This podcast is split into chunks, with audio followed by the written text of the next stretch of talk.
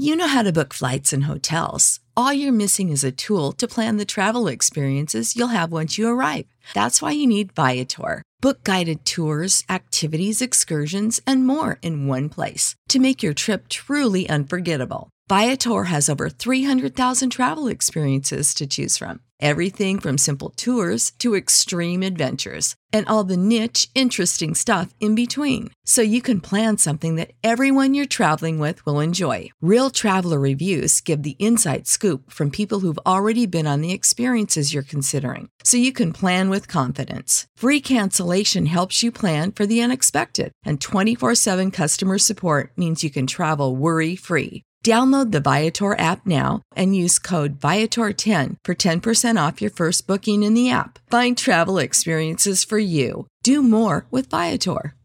Save big money at Menards. Let the fresh air in and keep the bugs out with replacement screen for your doors and windows from AdForce. It's easy to install, durable against the elements, and comes in a variety of types to suit your needs. Repair your screens today with a roll of replacement screen. On sale through May fifth. And check out more great deals happening now in our weekly flyer on Menards dot com. Save big money at Menards. Hey everybody, tonight we're debating creation versus evolution, and we are starting right now with Doctor Thompson's opening statement. Thanks so much for being with us, Doctor Thompson. The floor is all yours. All right. Thanks so much for having me here. I'm glad that uh, I was able to come back to Modern Day Debates and talk about this topic that I, you know, I'm so passionate about.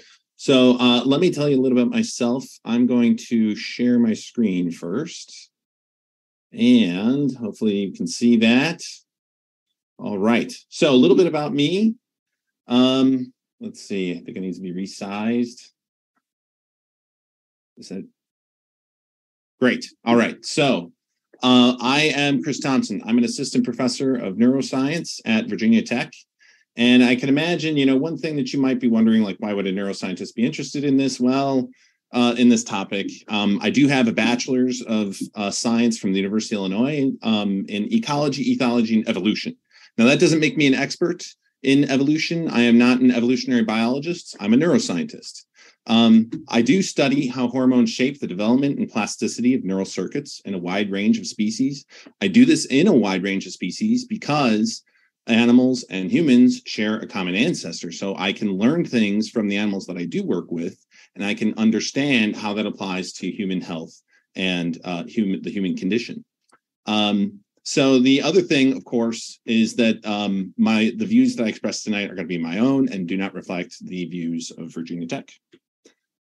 Now, a little bit about this debate. Now, this issue is not about science. This is a debate about um, creation and evolution that touches on scientific topics, but it's not about science. It really isn't. This is a theological debate between a worldview that requires a literal interpretation of the Bible and a worldview that does not require that interpretation. The majority of people all over the world do not start with the first principle that every single word in the Bible must be one hundred percent factual or true. They just don't. In fact, many religious people see the Bible as allegory and metaphorical. Most accept that evolution is an accurate working model of the history of life on Earth. It's just uh, religious fundamentalists that start with the first principle that the Bible must be one hundred percent true. They start there, they go out into the world, and then they they uh, um, cherry pick evidence to fit their worldview. Now, what are the differences between evolution and creationism? Evolution, we believe that there's common descent with modification. We believe that there's a universal common ancestor. We have a mechanism to explain that change over time. We, we, you know, natural selection is a very powerful non-random mechanism described by Darwin and elaborated by others since then on heritable traits through D N A. The Earth is old. It's around four point six billion years old. That's not really necessary to believe in evolution, but it's just another component of this whole debate. And of course, there's, you know, we explain biogeography, you know, where animals are located across Earth, and overall geology uh, that's explained by natural mechanisms, not supernatural ones. Now, creationism, they have a belief that there are kinds, okay? They tend to be a bit fuzzy on what that means, um, that are specially created de novo all at once. Now, as far as a mechanism by which creation occurred, um, is there a reasonable, testable hypothesis or mechanism beyond magic and the supernatural? I don't think that there is one. You know, they believe the Earth is around six thousand years old. Um, and so they believe in a very, very young Earth, which is very inconsistent with the evidence. And then as far as biogeography and geology, they believe that these things are explained by Noah's flood. Now, the lines of evidence that support evolution, they're numerous. I can go through all these different things, the fossil evidence, comparative morphology, genetics, biogeography. I don't have enough time to go through all these things. It's just way too much to cover in about ten minutes. So what I'm going to talk about tonight, or at least right now, is genetics. So as far as the genetic evidence goes, what we can see is that organisms with recent common ancestors have more similar D N A than those with more distant common ancestors. So I'm going to walk through that and the logic behind it. So one thing about genetics is that we can look at um, uh, stretches of D N A and compare it across different species to see differences. And those differences, so there might be subtle differences in the sequence, right? So D N A is made up of nucleotides, A, G, C's, and T's, and there may be differences between two different species. We refer to this phenomenon as a molecular clock. This allows us to estimate when there was a last common ancestor. So now many stretches of D N A, they will accumulate mutations over time at a relatively constant rate. So what I have here, this is a, an image I took from this uh, website. This is an excellent website to get like nice, brief, um, clear explanations about evolution and how it works. Encourage you to check that out. Um, so, you know, what we would say is the common ancestor maybe had a stretch of D N A. Now most animals have billions of nucleotides. What we're showing here is just ten. So ten nucleotides here, right? So this is a sequence, a little stretch of D N A in some ancient common ancestor. Now, a population may have split. And let's say one part went west, another went east, and they split. And so with that split of a population, you're going to have speciation. And those different populations are going to accumulate mutations into that stretch of D N A because there's just random mutations that occur. And so what you're going to see is that you're going to have like, you know, in this case, this population, there's a T that emerges where the G should be. And here there's a G where the T should be over here. And then over time, there's going to be more and more mutations that accumulate until you get to today where we can actually sequence individuals from different species and we can compare the sequence. We'll see that the sequence is largely similar, but that there will be some differences. And that with those differences, we can estimate just with the, um, you know, a, a constant rate of mutation and knowing how long a generation is, we can determine when the last common ancestor was. So more recent common ancestors will have more similar D N A and more distant common ancestors like fifty million years ago are going to have more substitutions. We have evidence that supports this. So here's data showing pairwise nucleotide substitutions among seventeen pairs of mammalian species from seven different gene products. This is plotted against the date of divergence as estimated from the fossil record. Okay, so one point here is how uh, marsupials would compare to placental mammals, right? So that's the, I know that that's what this point is from this data set. And the thing is, you can see that there's, this is a linear data set.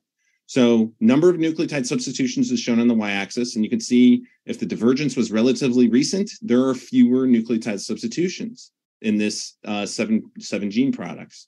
But as you go farther and farther back in time, there's more and more nucleotide substitutions, you know, many of them nu- just relatively neutral or just, you know, non-beneficial mutations, and that this is going to lead to differences. And so, and what we can estimate the divergence from that. So this allows us to make phylogenetic trees.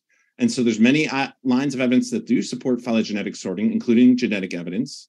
And here's a map of, you know, this is a phylogenetic tree of some basic sort of uh, animals that, that are commonly used as uh, as animal models. So humans and chimps have a common ancestor around ten million years ago. Mice have a common ancestor with humans and chimps around ninety million years ago. And then humans and chimps and mice have a relatively distant common ancestor with chickens and, say, also reptiles around three hundred ten million years ago, and so on and so forth. And we can do these comparisons and make these estimations, and it's very consistent with the fossil record. So the thing is that the fact that genetic sequences result in this pattern, this precludes divergence of animals from Noah's Ark. So why am I focusing on Noah's Ark? You might be saying, Doctor Chris, what's up with that? We're talking about creation, right? We should be talking about the Garden of Eden. Sure. All right. So the Garden of Eden, you had um, Adam and Eve, and you had, uh, you know, animals created by God at that time. Um, but the thing is, that's not the genetic bottleneck. A genetic bottleneck is when the population becomes so small that now all variation is reduced to a very, very small population. And that's down here. The real genetic bo- bottleneck is at Noah's flood. And that's true for humans as well, okay? So all humans and animals were killed around four thousand four hundred years ago, according to creationists. And that's where there's a genetic bottleneck. And so, you know, Genesis seven fourteen says that Noah had to collect all the animals in pairs. Um, the livestock, they're considered clean. I don't necessarily consider livestock to be clean, but he had seven pairs of those. Um, they were all brought onto the ark, and that included dinosaurs, right? Even dinosaurs are brought onto the ark, right? If you're going to believe that the Bible is, is literally true. So creationists claim that Noah had two of every animal, male and female of each kind of animal on it, you know, kind in quotes, on the ark four thousand four hundred years ago. They claim that all the biodiversity that we see has emerged from those original kinds. The reason why they say this is because you can't say that Noah had all the species on the ark, because that would mean he would have to have had like around six thousand different species of amphibians or twelve thousand different species of reptiles. Instead, they say that there was like a frog kind or a snake kind, and all the biodiversity we see from that would have emerged from that single pair of organisms four thousand four hundred years ago. Okay, so I hope you can understand this. This means that actually creationists and myself, we actually have a lot in common. We believe in evolution, as do they. They believe that you can get speciation. But the thing is, they believe in hyper-evolution. They believe that speciation can occur so fast that you can have thousands of speciation events happening in the few years after Noah's flood. Um, this clearly indicates that there's just not been enough time for this level of speciation. It's impossible. Um, this is just one line of evidence why, why creationism isn't true. Um, and, um, you know, so I'm happy to get into other lines of evidence. We will talk about that as we go on. Um, so I'm happy that I'm here, uh, you know, with T-Rock, and I'm happy to turn it over to T-Rock at this point. So that is it for me. Thank you very much for that opening. And want to let you know, folks, if it's your first time here at Modern Day Debate, we are a neutral platform hosting debates on science, religion, and politics. We hope you feel welcome no matter what walk of life you are from. I'm your host, James Coons, and hey, if you didn't know, we have a lot of big debates coming up. So, for example, at the bottom right of your screen, we are thrilled about this upcoming debate that we have not even put up yet. This is brand new. We just booked it. Matt Dillahunty and Stuart Nettle will be debating on whether or not Christianity is rational. As you can see at the bottom right, that's going to be this Friday. You don't want to miss it. Hit that subscribe button so you don't miss it. And with that, thanks so much, T-Rock, for being with us as well. The floor is all yours for your opening statement. Thank you, James, and thank you to everybody for tuning in. Um, I take it you can see my screen? Yes. Uh, okay, real quick, a little bit about myself. I come from a uh, an engineering and manufacturing background, um, not a quote-unquote scientific background, um, although there is quite a bit of science that goes into engineering and manufacturing both, um, and it is studied at the university level. Um, so it's not like I'm without a uh, an educational background to support my position, but um, be that as it may, um, my position is young Earth creation. The Earth is roughly six thousand years old, plus or minus uh, two hundred years. And so I'm here to defend the, the um, biblical historical account.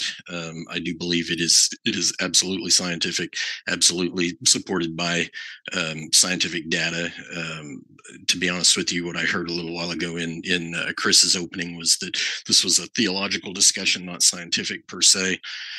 To be perfectly honest with you, I had not heard that before then. Um, I came mainly prepared to talk about science. Uh, most of Chris's presentation was science-centered, not theological. So um, either way, um, it sounds like we're kind of along the same lines. So with that, I'm going to jump into this. Um, Thou shalt not take the name of the Lord thy God in vain. If evolutionists use good arguments, they would be creationists. It's my own humor. Um, evolution is mythology, which I thoroughly believe it's the modern uh, mythology. Okay, um, some important differences: creation versus evolution. So in creation, there is it is purposeful, it is intentional, um, rapid processes. You notice that some of my text is in red and some is in black. The red is is intended to delineate between what's unique to creation or what's unique to evolution. Um, so if it's in black, it's kind of a shared um, uh, region of their approach. So rapid process is max six to ten thousand years. But like I said, my personal position is six thousand years, plus or minus about two hundred. Um, separate ancestry, basic body plans don't change. Um, evolution, on the other hand, has no direction. It's random. It's very slow processes um, used, at least used to justify. You notice that it rapid and slower in black because as creationists, we obviously um, are perfectly fine with very slow processes, and the uh, evolutionist is fine with very rapid processes. Um, doesn't really delineate between the two positions. Um, evolution um, believes in a four point five billion year Earth and a thirteen point eight billion year universe um, for the age, universal common ancestry, and drastic body plan changes over time. Okay, so why do people think that evolution is science? Is it because it's evidence-based? Is it meticulous methodology?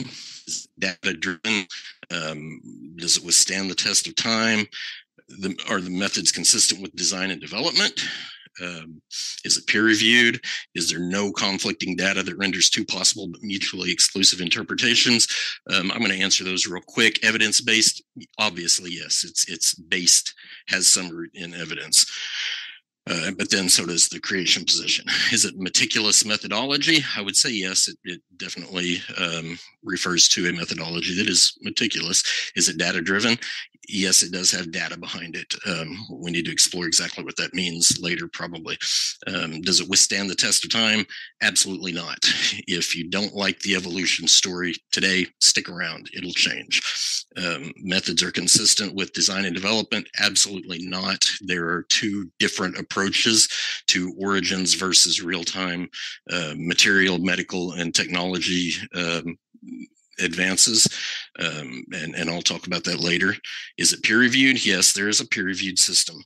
Um, is it perfect? Absolutely not. Does it let a lot of garbage through? Absolutely yes. Um, and, and doesn't even have to be origins-based um, in, in terms of how garbage makes it through the peer-review system. Um, that actually happens in the medical field, for example, is quite common. Um, no conflicting data that renders two possible but mutually exclusive interpretations? Absolutely, yes, there is a lot of conflicting data, and we'll hopefully get to talk about that in a little bit. So why do people think that creation isn't science? Is it because intelligence can't create life? An intelligent designer can't communicate with people? There's no data, a very modern idea that didn't exist in the distant past. Methods are inconsistent with design and development. No peer review, faith-based. Um, going to answer those questions real quick. Intelligence can't create life.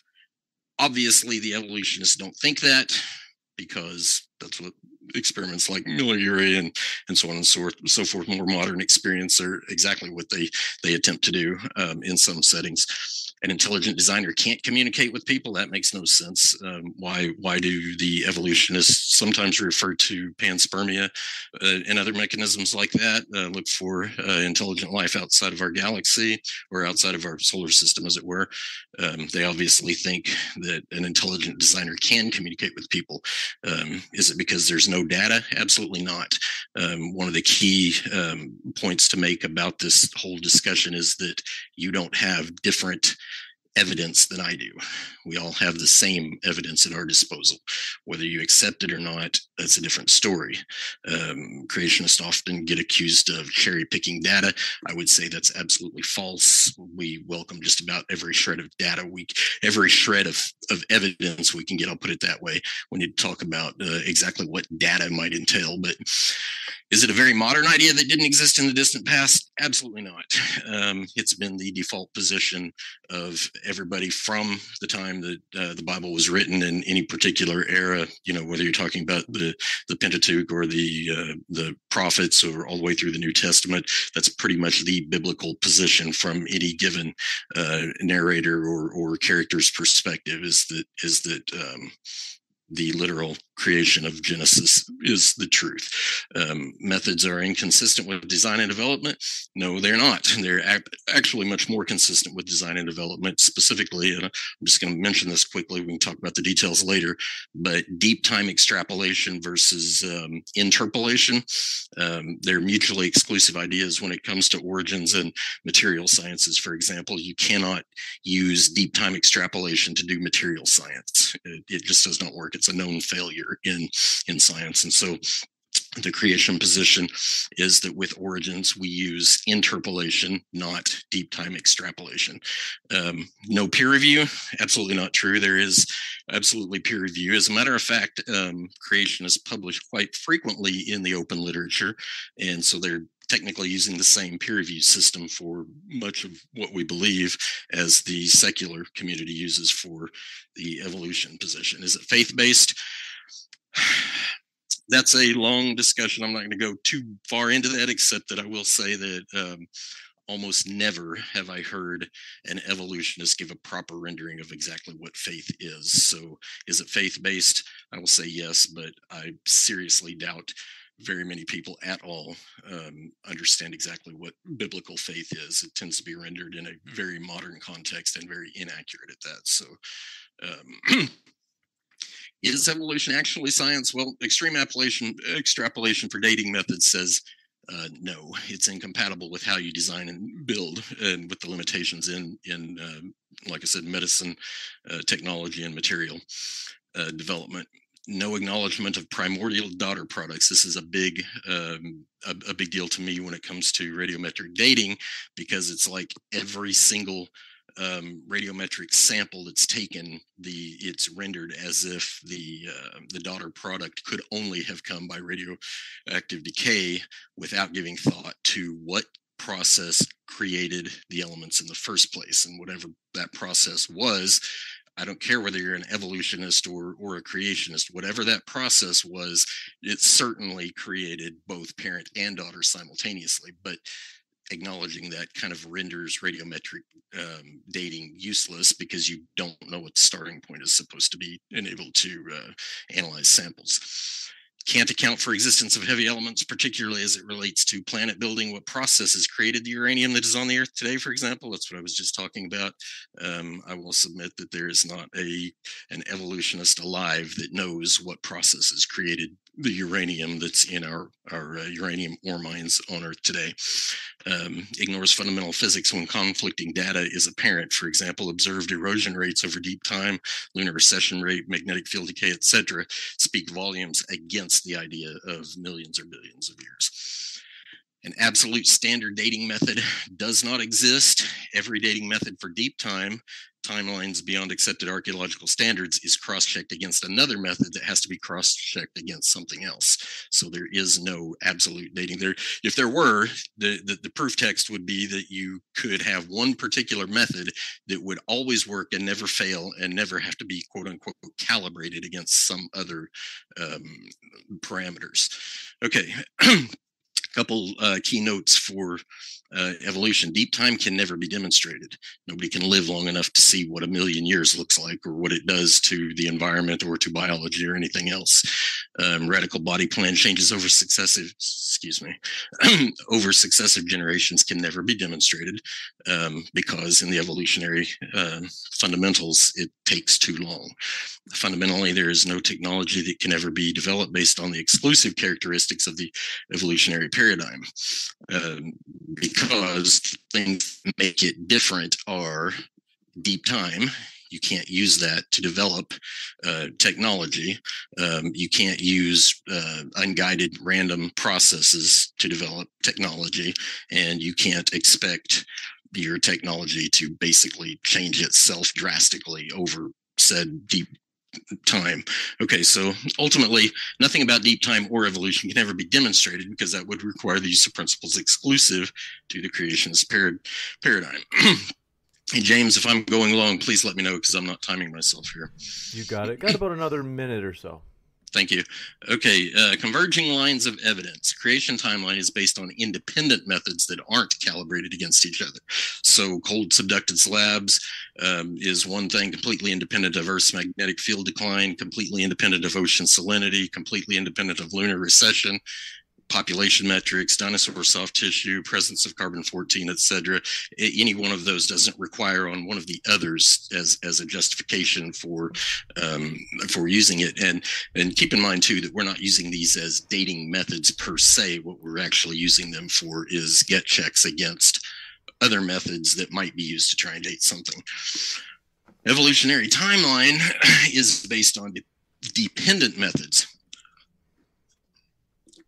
that are calibrated against each other, which basically gives you a, a rubber ruler. Now, these some of these are not directly connected to each other, but when you span deep time, you have to make jumps from, say, carbon fourteen to oxygen isotopes and varves to an ice cores to radiometric dating and geology and so forth. So, so there's kind of leaps in between there. So it's not like radio non-biological radiometric dating is calibrated against carbon fourteen, because it's not. Um, nevertheless, there's a chain there. So radiometric dating typically um, re references geology as its backdrop. So with that, I'm going to stop and yield my time so we can enjoy an open discussion. Thank you very much for that opening as well. And before we jump into the open conversation, do want to say, dear friends, thrilled to have you here. We are excited to let you know, if you didn't know about this, we are moving over onto TikTok, as we think this is a great opportunity for us to expand modern day debate and ex exposure in terms of bringing more people to this neutral platform. So do want to let you know, I'm going to put that TikTok link in addition to the description box. I'm going to pin it at the top of the chat, and that way, if you have a TikTok, please do follow us there. Once we get to a thousand followers, we unlock the ability to live stream our debates there, which will be huge. So thanks for your support, and with that, thanks so much, Doctor Thompson and T-Rock. The floor is all yours for open dialogue. Yeah, Doctor Thompson. Chris, you're mute. I am. All right, I am unmuted now. I do that a lot. So, uh, hey, great. So I, I have some questions for you, T-Rock. So um, you so you confirm that you believe that the Earth is six thousand years old. When when do you date the flood event? About how you had it, around forty-four hundred years ago. Okay. And do you, so I, as I kind of alluded to in my opening, um, I feel like creationists often have kind of a fuzzy definition of kinds. Do you okay. want to tell us what kinds are? Oh, absolutely. That's that's a, a very important part of the discussion. Um, and just just a quick backdrop on that. I've heard a lot of this discussion that you're alluding to in the in the uh, creation evolution arena, and and what I gather from um, evolutionists is that they they a lot of them deem the idea of kind useless in biology. Is that your take? I mean, I, as as a term, yes. Now, I sort of think that it it's it feels like it's it's like uh, taking our um, you know our uh, um, the nomenclature that we use, scientific nomenclature for defining species, as perhaps at the genus or maybe the family level, and that that maybe is a kind. I guess I'm not entirely sure, because I hear people talk about like the wolf kind or, you know, other kinds. And sure. mm-hmm.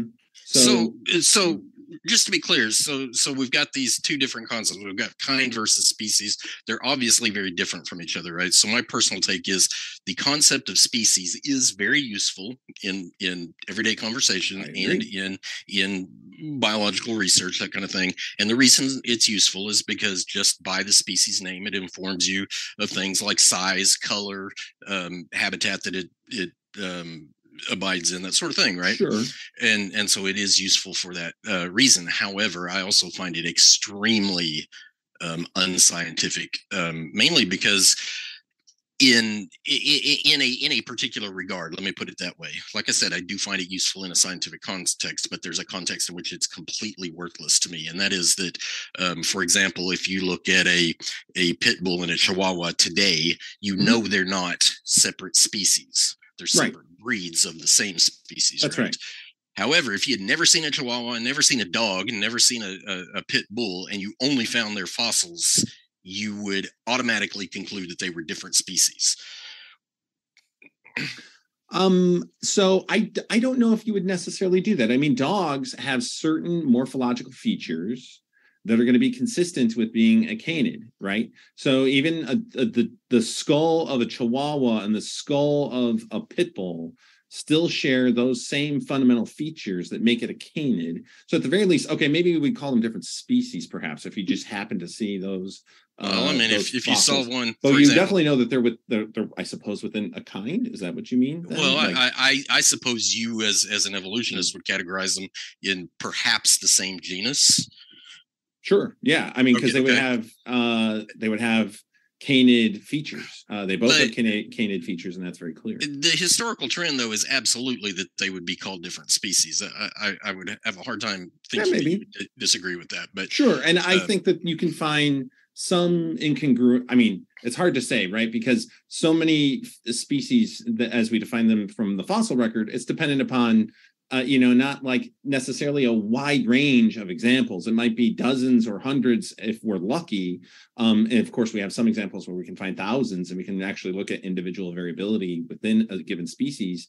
But, you know, for like the hominids, we have dozens and dozens of examples sure. for certain species, and it's it sometimes can be somewhat tough to say, is this, um, you know, part of this species or that species based on the fossil evidence, you know, especially, you know, I, I would say that you have a valid point in that there can be a range within a given species. So um, I, I guess, mm-hmm. I guess dinosaurs make a good backdrop for me because um, I, I think, uh, it, I think there's a, a wide and accurate perception out there that that there's sort of a trophy hunting thing among scientists to get to name a particular new species or or whatever. Mm-hmm. Um, and, and so we can literally go find um, fossils that are practically identical to each other, but because they're found either in different regions of the world or, you know, different depths or whatever, they end up with different species names. No, that that's not how that works. No, that, that historically that has happened. No, no, no, no, definitely not. Like you're not going to find uh, virtually identical fossil specimens uh, where they're, they're just going to end up being speciated artificially. I, I think I think at um, the very least you can recognize that there are morphological differences based on, say, adolescence versus adult or or early um, juvenile development and and dimorph sexual dimorphism okay. between male and female. If you had never seen one or the others, I mean, a classic example, another one just like the dog example is, say, deer. So it's well known, of course, that the doe has no antlers and the sure. and the buck does, but the but the buck sheds them. So it's like if you found A, an identifiable buck in the fossil record, but had never seen one in real life, and it and you found it without antlers, you would very likely call it a different species than one you found with antlers. Um, I don't know if that's necessarily the case, um, because we know there there definitely are examples of fossil species where we know like there's males and females, and mm-hmm. we can identify them from the evidence that, that these are males and females. Now, the thing that I'm interested in, though, is that um, so your model is that you have all animals. So so you don't believe that Noah had all species on the ark, right? You like you Correct. Believe that he had kinds. Correct. Right? OK, so give me an example of what you're talking about. Like, okay, so what would be... yeah, absolutely. Uh, let me give a, a, a comprehensive idea of what a kind is. Yeah.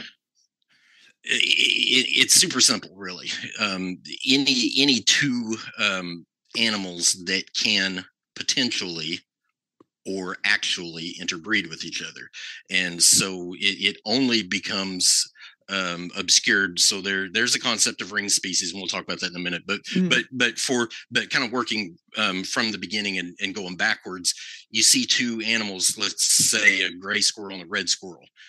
And let's say you know that they can interbreed with each other, then you know they're the same kind.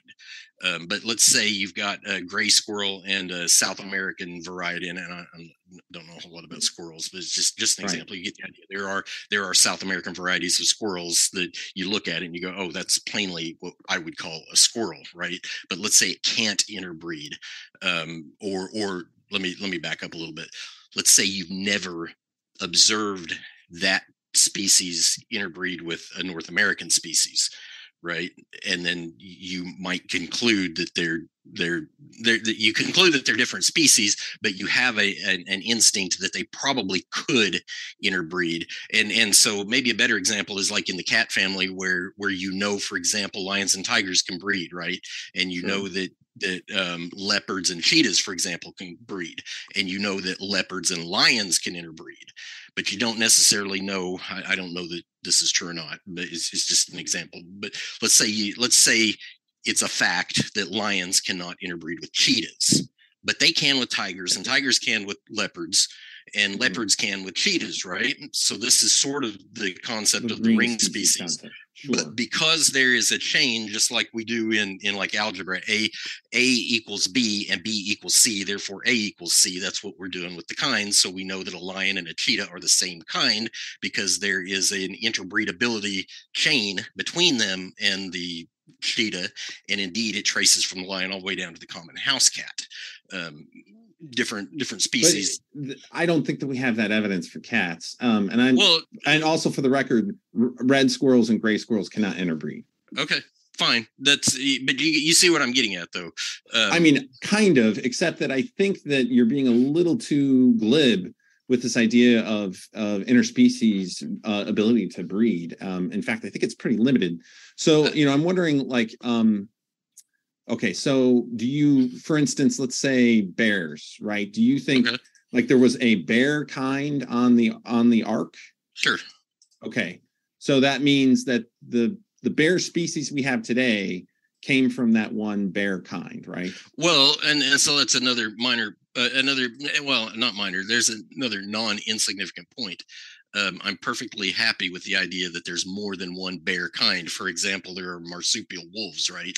And then there are sure. um, there are placental wolves. Right. I'm perfectly fine with the idea that that's two separate kinds that you have to trace their their um, pedigrees independently of each other. That's that, that's fine. So with bears, I'm I'm fine with the idea that there's more than one bear kind. Okay, so that means so you're fine with that idea. Well, I mean, sure. Give me a prediction. Do you think that Noah had one bear kind or multiple bear kinds? I, I, my gut instinct tells me that there was probably only one, but there may be two, because when you when you start looking at like the pandas and the um, what's the other? There's a there's a red panda that's like a miniature version, right? And and again, that's not, not a bear though. It's actually uh, more okay. closely related to raccoons.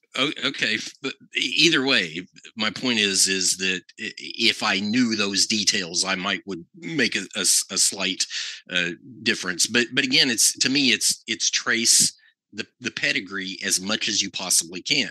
So if I can say, for example, that a a Kodiak can interbreed with a polar bear, and a polar mm-hmm. bear can interbreed with a with a grizzly, and so on and so forth. If I can make a chain to a panda, to a, to a, the giant pandas, then I would call them the same well, we can, kind. We can barely get pandas to breed with themselves. Sure. So pandas definitely cannot breed with other bears. So, um, so okay, that's interesting. And I'm glad that we're talking about the bears, because I, I, I'm, I hope you can bear with me. I wanted to actually share uh, a slide with you, a couple of slides. If I could bring that up.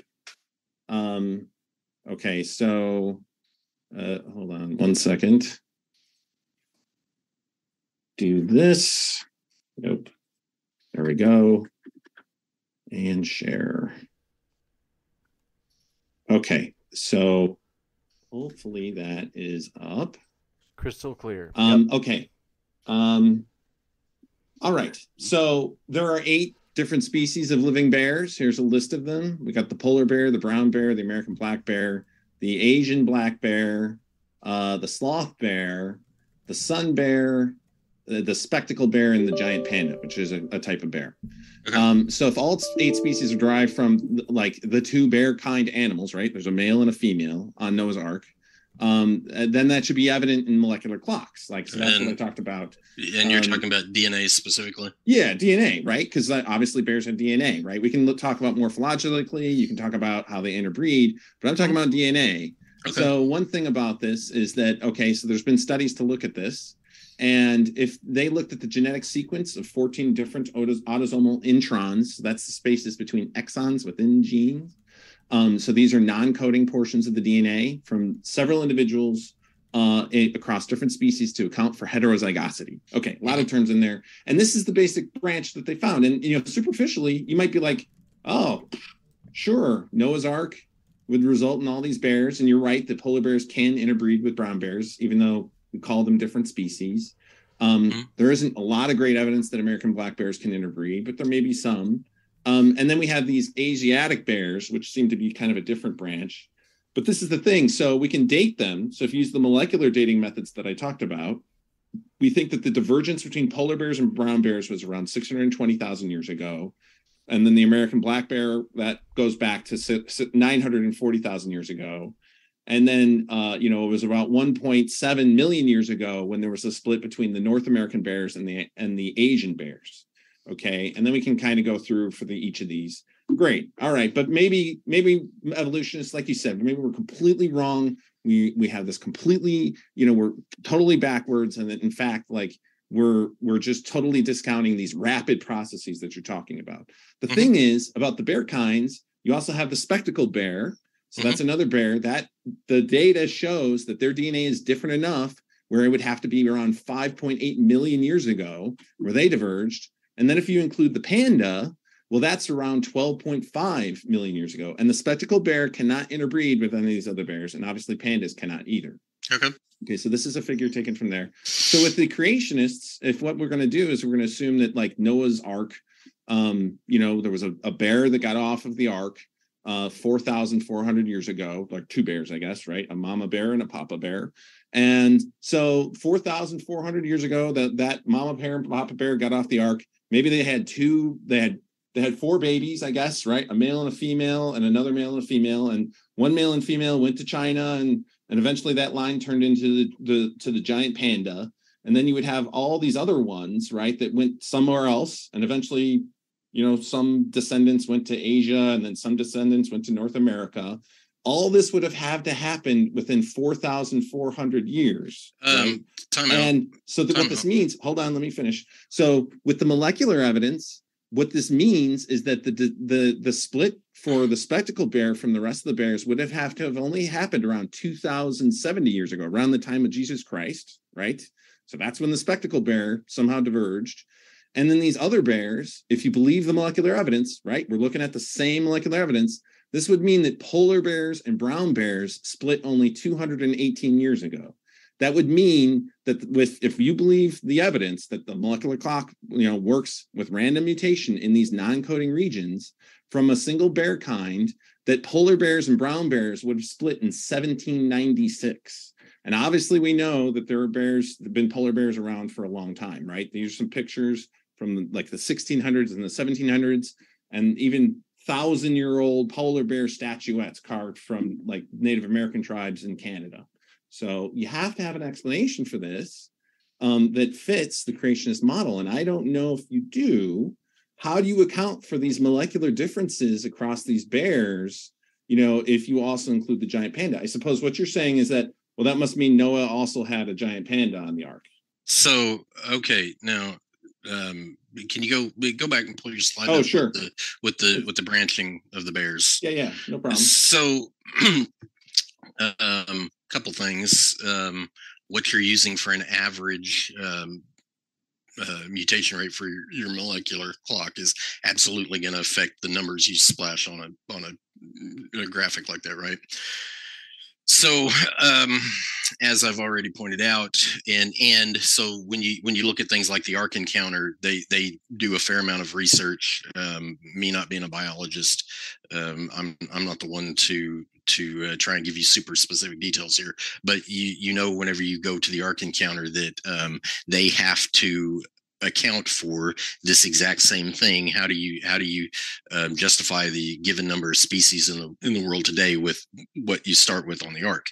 And so what they do with this is they, in this case, they would assume three different bear kinds probably. I, I don't, again, I, I'm not the biologist and I don't know those specific details, but they do that. They they basically tend to fatten the numbers in favor of the quote unquote evolutionist objections. So okay. if you if you tell me there are three different bear kinds, I'm perfectly fine with that. That means two of your uh, supposed right. splits are completely non-issue. So you're saying that uh, Noah had giant pandas on the Ark. He also had spectacled bears on the Ark, and then some other bear kind that ended up being the North American version and the South American, ver- or sorry, the Asian version. Well, to be more specific, I'm not saying he had giant pandas. I'm saying he had the giant panda ancestor, ancestor. and and perhaps one one pair of ancestors is what accounts for all of our giant pandas today. I'm not suggesting okay. that they had to look exactly like what we see today, because I don't think they probably they so probably if, did not. If these are specially created individuals, how do you account for the fact that, like, thus, for instance, the D N A of a spectacled bear would have really high uh, homology to all kinds of genes to all these other bears, this cluster of bears that makes up the Asian population and the North American population? Right. Yeah, no, that's a, that's a very fair question, and it has a very logical, common sense um, um, answer to it, and that is, so in, in the evolutionary um, view, obviously those those um, D N A similarities come from common ancestry, right? Um, However, in the creationist view, it's design, but I'm going to be a lot more specific than just saying it's design. Um, you being um, in the particular field you're in, I, I think you can attest to this very clearly. Um, it, it's the food source and the environment that tie the similarities together.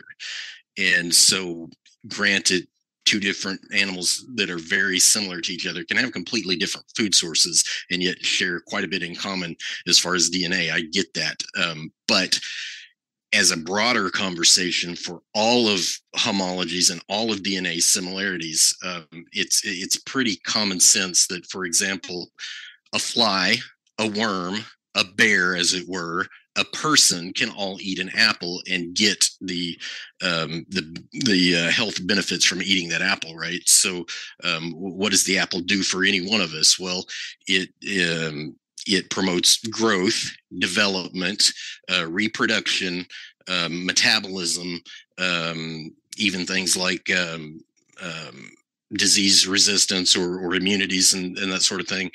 Um, so the food source has to account for that. And, and what that means to me, not being a chemist either, um, the molecules that your body uses, the vitamins, um, the, the fiber, the protein, whatever it is that's in your food source, has to be able to be used. Just like I think of a mechanical interface between a, a nut and a bolt kind of thing, um, the chemicals in your food source have to be able to support your D N A and your life cycles. So how do I account for the similarities between spectacled bears and the other bears? It's the food source and the fact that they probably have quite a bit of overlap in their um, in their life cycles. All right, T-Rock, you've got a problem here, because giant pandas, okay, they're also very similar to the other bears. Mm-hmm. You're saying they're specially created and completely separate, but they're very similar genetically. Um, they're, they eat, do you know what they eat? Yeah, bamboo. Right. They do any of these other bears eat bamboo? No. Okay, are there other carnivores that eat bamboo? No.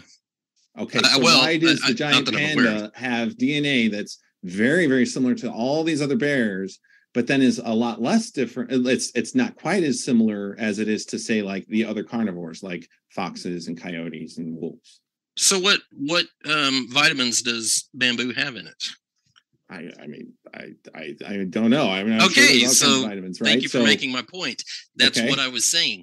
An apple, an orange, it's totally a bean, different from uh... a, a piece of cauliflower have a lot of overlap in terms of the vitamin content and, and the nutrient content that's in them. So um, there's absolutely no surprise to me that uh, panda bear eats bamboo and shares a lot of D N A similarity with other bears. They, the other bears also, most of them, I don't think any bears are obligate carnivores. You can correct me. They're not obligate. That's true. The only, like, there aren't too many um, mammals that are obligate carnivores. You so, so they all, so they all rely on plant and vegetation matter to, to some degree, sure, but right? They largely get a lot of their nutrition from uh, from hunting. Yeah, but, but panda are exclusively uh, bamboo. They have to eat bamboo to sure. survive. I understand. Right. Um, yes. and, and that's fine. But uh, it, what, what that tells me is that as a scientist, if you have not investigated that particular um, aspect of the relationship across the animal kingdom, let alone across a subset like this, you're not really investigating the full spectrum of possibilities. Oh, no, people have investigated, and, you know, we can walk through it. Like, this is part of the phylogenetic challenge. So, you know, you accept that evolution is true, at least within kinds, and that you can get speciation events in a, in a very rapid way. Um, and, and, you know, I'm glad that we, we agree on that. And that natural selection, you obviously agree that natural selection can lead to divergence of populations and then have, you know, significant change in overall morphology. So, yeah. Um, so on, on natural selection, uh, just a quick word on that. Um, I know I'm, I'm not one, you, you know, there are creationists that say there is no such thing as natural selection, right? I don't know if you've ever heard that or not.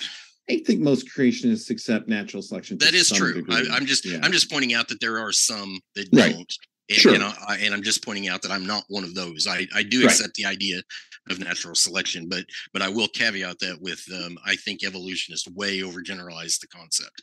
Um, so let, let's kind of look at it from from this perspective for just a minute, because you made some points back in your presentation about mm-hmm. uh, the hyperevolution. Yes. And so you said, you said specifically not enough time for this level of speciation. So tell me again, how many species of bears are there? Well, there's eight species of bears. Eight bear. species. Okay. Yes. So in a forty-four and that doesn't include fossil species for which we actually actually have their genetics. So in a forty-four hundred year timeline, um, if the average doubling time, if there were six bears on the ark and the average doubling time, this is a trick question, by the way. Mm. If the average doubling time of each of those six bears, um, two, three different kinds is what I'm describing here. Um, but if the average doubling time is um, one hundred forty-nine years for their population. Okay. How many bears would there be in the world today? So if they, wait, the average doubling time around one hundred forty-nine years for mm-hmm. Uh, the six bears that we're talking about that were on the ark, right? Yep. You're, yep. But uh, okay, but the, but I there's only uh, two of those. So I'll answer the question for you. I'm not expecting sure. you to do the math on the spot. Yeah, yeah. The answer is about seven billion. Seven billion. Okay. Yeah, you I know, figured, you know I mean, it's unique, an exponential increase. You, you know what's unique about that number? I mean, about all me. of those numbers, mm-hmm. those numbers represent the actual number of reproducing people on the ark, the current population. Roughly, it's it's more than that, I think now, but um, okay. and and the actual average doubling time. So what that tells me, not being a biologist, is that if a hun- one hundred forty-nine years is roughly twice the average human lifespan, mm-hmm. and that average, being as far out as it is, is is owed largely to things like uh, natural disaster, war, um, disease, and famine, and that sort of thing that have killed a lot of people off between now and then. Otherwise, we would have a lot more people on on the planet today. So, um, in other words, the potential for people and and um, and people and bears are, I'm going to say they're at least in the same ballpark. Um, the potential for people in terms of doubling time is like on the order of fifteen years. Every fifteen years. Now, starting out the gate with the first two, that's not obvious. That's obviously not going to be the case, probably. But over time, the average becomes that very easily, easily. Um, in the absence, so you're of, assuming that every single person survives, right?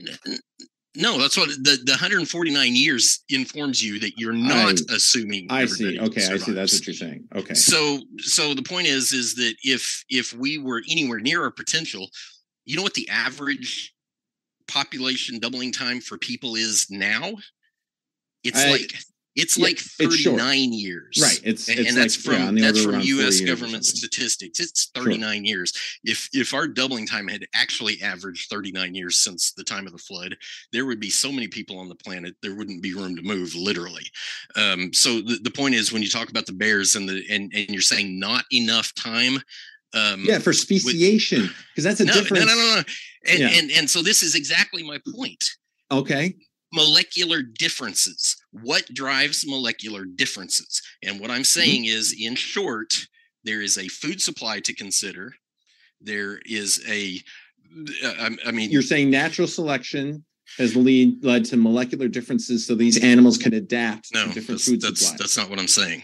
Okay, well, I'm then saying. Where, why are you I'm saying, saying if you take supply... the major, I'm saying if you take mm-hmm. the major contributors to molecular differences, they would be things like the food supply, the specific chemistry of the food supply, right. the chemistry of the water supply, temperature. I think you would know as well as anybody in this in this uh, arena that temperature affects chemical reaction, right?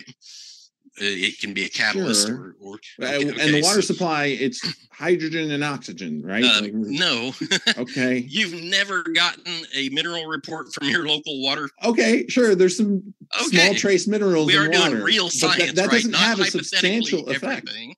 Right? We, we want real science here, right?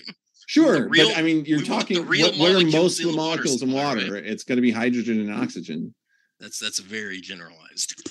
The okay. animals that, that drink from the muddy muddy rivers, that's not just oxygen and hydrogen. It's majority oxygen and hydrogen. That's, I, I think you're avoiding admitting I don't the think obvious. So. Like, what percent of muddy water would you say, it, like, those molecules are non-water molecules? Well, I mean, look at is, the is it difference more than half? I mean, that's that's a super generalized deal, but look at the density okay. difference between saltwater and freshwater. That sort of informs you what that volume is going to be, right? Sure. Um, and and so muddy water, how muddy is it? I mean, there's there's a variety of, of okay. muddiness, so to speak. So and, let's t- go back to like the ark. All right, we're getting a little lost on the muddy water and arguing about muddy water. No, there's I, I, a, there's a specific point here. Let me make so, this specific like, point. I'll tie it all together real yeah. quick for you, and okay. then and then take your time to respond. Sure. So I've named three, four different factors that directly affect chemistry: the food supply, the water supply, temperature, uh, hydration levels, and, and um, in other words, environmental factors, right? Sure. So we've got eight species of bear. Now, right. the question is, if you can mix and match environment with food and water chemistry, for example, you're in the northern cold climates with a specific food source versus being in a tropical environment with a completely sure. different food source. So if you mix and match those factors in a in a broad spectrum, and it's very broad, mm-hmm. um, you're describing a huge spectrum of chemistry that has to directly inter- interface with the D N A that is. Wait, how does the chemistry interface with the D N A? Have you ever taken medicine before? Come on. Yes, I'm a neuroscientist. I teach it. Okay, how does the how do the chemicals in your medicine affect your body in real time? Okay, if you're talking about okay, first of all, most chemicals that you put into your body get digested and they have to be processed. And there's yep. enormous processing that happens before it gets to does it take say, the germline, which is the thing that's going to be passed down from generation to generation, right? Yep. You know, so like just because you drink some muddy water, that doesn't mean that the chemicals in the muddy water are actually going to affect the germline, which is the one thing that goes from one individual to like um, your offspring. Excuse me, can I can I make a, a real quick little point on that? Sure. Please. There's a reason there's a Surgeon General's warning on cigarettes and sure. um, and other products like that, and a reason why pregnant women are advised do not take this, do not take that. Are they not affecting the germline? Uh, no, not in pregnant women. No. Oh, so their their children are born with defects. From killing, so a pregnant woman is already is with a ch- with child, and the chemicals in cigarettes will have a substantial effect on the growing fetus. This includes the nicotine, oh, yeah. which will act on nicotinic receptors, which are really important for the development of the brain. And so you're going to have huge effects on overall brain development if you get, put nicotine into the fetus and then it's affecting it. But that doesn't mean it's affecting the D N A I or causing mutations. I don't disagree with most of that, but but let's okay. paint so that's a little not causing better, mutations. You let's understand paint that. a little better picture than that for real life science. Right. Okay, so, so there are chemicals that are mutagenic. Um, if a fifteen-year-old takes, uh, smokes uh, cigarettes, drinks alcohol, takes illicit drugs for, for six years straight, and then mm-hmm. has a baby, are you telling me that the ba- and, and and completely quits those things before they they um, you know decide to reproduce? Sure. Are you telling me that that six years worth of um, ingesting those chemicals is not going to affect their offspring? I don't think so. No. Uh, I'm sorry, that's really special. That's, Do you have any evidence that, uh, say, certain kinds of drugs, uh, illicit drugs, are going to actually affect the germline? All right. I honestly, I think we're getting way off topic. Um, the, let's go back to the ark a little bit. I, and, I personally uh, think it's too yeah. specific for the average evolutionist. But okay. Uh, okay, perhaps. But the, the thing is, all right, you think that there were three bear kinds on the ark sure. now. right? So it's not I, just one, it's three. Yeah, and to be okay. clear, I'm not changing my view per se. I'm just saying I've always allowed for the fact that there's potentially sure. more than one. Yeah, and that's fair. Okay, as the evidence comes about. So the thing is, like, bears, there's not that many bears, not that many different kinds of bears. Right. There, but we can look at other species, groups of species. Sure. For instance, if you look at the myomorphs, I don't know if you're familiar with the myomorphs. No. But that includes, it's a subset of rodents, okay? So we're not okay. even talking about all rodents. We're talking about a subset of rodents. There's okay. one thousand five hundred twenty-four different species of just myomorpha. That includes mice, rats, uh, voles, hamsters, jacanas. There's all kinds of weird little rodents. Are you, and we know that there are different species, like they cannot interbreed. You cannot okay. get a mouse to breed with a rat, for instance. And you're positive. And one thousand five hundred different species. Yes, people have worked with these. No, let, let, let me let me mm-hmm. get you to answer a specific question sure. real quick.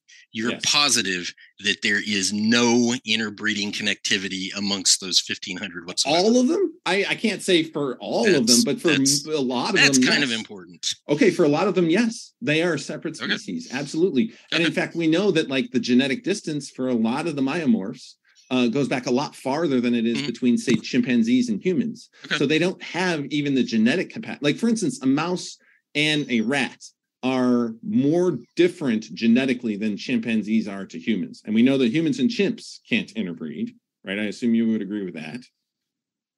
Uh, sure. Right. Okay. I mean, given that they're specially created, right? So, so rats and mice cannot interbreed. And this okay. is true for the vast, vast, vast majority of the one thousand five hundred different species of myomorphs.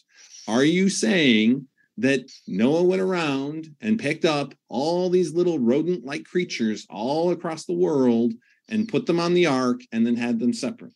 And they had, had one thousand five hundred different species of them. Obviously, that's not what I'm saying. Okay, well, then what are you saying? So, like, how so many let's did com- he have? Let's compare that to the bears real quick.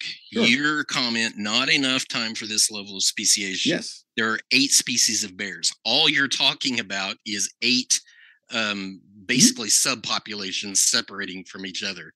No, they're uh, not subpopulations. It, it's, it's huh? They're not subpopulations. Uh, call them whatever. Sorry, maybe biologically the incorrect word, but you get the idea. Eight separate sure. populations have diverged. Um, and and to me, that's really trivial in a forty-four hundred year sure. time scale. And that's one example. Okay. We'll take another okay. one. Okay. Now, now you want to talk about the rodents. That's fine. You're describing sure. fifteen hundred species. You're right. not super, and, and I'm not faulting you for this, but you're not being super specific about how much inner uh, breeding capability there is amongst it's that group. Very, very limited, if at all. Whatever. Okay. So, and and that's fine. Um, but the point is, is that even fifteen hundred divergent populations, if that's the term you mm-hmm. prefer to describe, fifteen hundred divergent populations, and, and that's worst case scenario. Again, sure. among rodents, I would happily allow for a variety of, of different individually created kinds. Mm-hmm. Um, fifteen hundred, though, worst case scenario, is trivial for a forty-four hundred year time span. It's trivial. The, to have that many species emerge over forty-four hundred to years. Have that, specifically, let me describe it this way. Mm-hmm. To have that many divergent populations. Right. So I'm, I'm describing worst case scenario, which I don't actually subscribe to, but for your sake and the evolutionist's sake, two mice on the ark get off. They start having babies. What's the litter size? Uh, okay. Already I know that it's big. The thing is, we have exactly. historical evidence of these different species, though. Like That's we know fine. That these species, that's fine. And I'm describing right. archaeological evidence. So you're saying that, that speciation. That. How do, how do you get a rat? Okay. So. Uh, are you saying that like Noah had rats on the on the ark and then mice on the ark and then also voles and then well like meadow voles and prairie voles not necessarily, and montane voles and because they don't give, they can't interbreed I'm they trying cannot to give interbreed worst case scenario for biological mm-hmm. processes okay. in the normal world so I, sure. I assume I'm encompassing something where where let's let's just say for the sake of argument there were thirty varieties of of rats or mice or voles there's or more whatever, than that right sure. I'm I'm saying at the ark oh okay obligate passengers on the ark thirty sure. but but I'm narrowing it down even further to one and I'm saying what I'm saying is if if you can do it with with one created kind of of rat we'll call it you can absolutely do it with thirty. Would you agree? If, if it could hypothetically be done. Wouldn't this also be seen in the D N A as well as in the historical record of the people living in areas with rodents? Wouldn't that have also that's seen animals? That's really deceptive. What's deceptive that's, about that? Well, because you can have radical D N A changes in a very short time. And if you don't actually see it happen, and so a, a good case in point is probably the, the marbled crayfish that I know about, sure. um, and, and I know very little about it to be to be clear. But as I understand it, marbled crayfish had literally a genome, a, a full genome duplication. Full genome duplication, yeah. It pretty much happened in a single generation, right? Mm-hmm. Yeah. And and so their offspring, I guess, as I understand it, can't, could not, or cannot interbreed with the parent population, right? I work with a species that's tetraploid, so that uh, means that it also had a genome duplication relative to other sister species. So I work with the African clawed frog, um, and that also had a genome duplication event. Now, this didn't happen uh in a timeline that people saw it necessarily. I mean, I suppose you might so think that they did. So I guess I guess the bigger mm-hmm. point to make on that in yeah. the in the marbled crayfish example, because you get a, a full genome duplication in a single generation, the point to be made there is that you would not apply a standard evolutionary mutation rate to that species. You can still apply a standard evolutionary mutation rate to that species because there's still the original genome that's there. Now, what often happens is now in a genome duplication event, instead of having two pairs of chromosomes, now you have four pairs. And what we see is, is surprisingly, because you have two pairs that are there to just kind of work and do the thing that the animal needs, you've got now new genetic material for it to diverge and do new things. And that's one of the reasons why people study the African clawed frog, whether they do, because they're very interested in, in, well, how does an animal that had this genome duplication event that seemed to have occurred relatively recently, uh, as best as we can tell, it was around ten million years ago, but we can still look at the genetic sequence because it's still there. Mm-hmm. And so we can compare the African clawed frog, um, Xenopus laevis, to Xenopus tropicalis, which is a sister species. Mm-hmm. And that is a diploid. And we know that like their last common ancestor was around ten to twelve million years ago. There was this duplication event. And now like they have, uh, they have double the number of chromosomes. And, uh, but there's still been the slow mutation that's occurred, and there's lots of these. They're called the pinniped frogs. There's a bunch of these kind of African fully aquatic frogs. I suppose you might call them all one kind, but there's a bunch of different species, and the the mutation rate between them varies quite a bit. Like, I'm sorry, not the mutation rate. The differences between the genetic sequences varies quite a bit, where they don't all diverge at the same time. Like. Mm-hmm. The ancestry for the different Xenopus species uh, goes back some distance, um, and it and it varies quite a bit. So, so I mean, I, I think it, it it should go without saying, though, if if a species like the marbled crayfish mm-hmm. can have such a drastic change in their in sure. their D N A in a single generation, um, it, it's also well understood that things yes. like um, like chromosome fusion, um, mm-hmm. complete um, inversions of, of of long segments can all happen in a single sure. generation, and, and that and can they, lead to and they can have profound mutation. physiological um, implications, right? Right. That no, not just physiological, but I and I wouldn't even necessarily say substantially physiological. But what I would say is that this would likely lead to um, a um, you know probably genetic isolation. So if you have a population of animals that had a genetic duplication, and as long as like because it's generally going to happen in one individual, but if lo- somehow you can get it across multiple individuals where they can interbreed, obviously that's going to lead to genetic isolation. Um, Uh, surprisingly, though, even the Xenopus laevis and the Xenopus tropicalis can interbreed and create hybrids, but they can only do it if the female is the is the laevis with the four chromosomes. Mm-hmm. If the female is the tropicalis, there's no viable offspring that occurs, and that's because the laevis has telomeres that have evolved to allow for segregating enough chromosomes. And so if you do a hybrid between a female laevis and a male tropicalis, the tropicalis has two sets of only two pairs of chromosomes. The laevis has four pairs. The female egg has the telomeres that can allow for it to pull away the three chromosomes.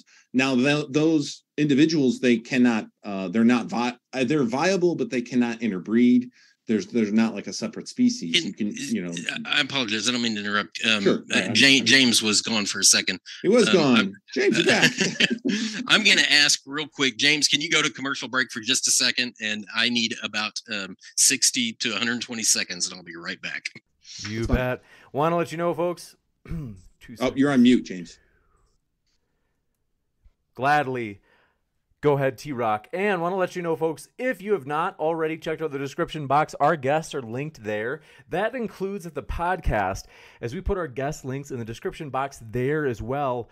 one hundred percent of the debates from Modern Day Debate go up onto the Modern Day Debate podcast show, which you can find at your favorite podcast apps, including Apple, Spotify, Google Podcasts, you name it. We are on virtually every single podcast app out there, and you can find our guest links in the description box there as well.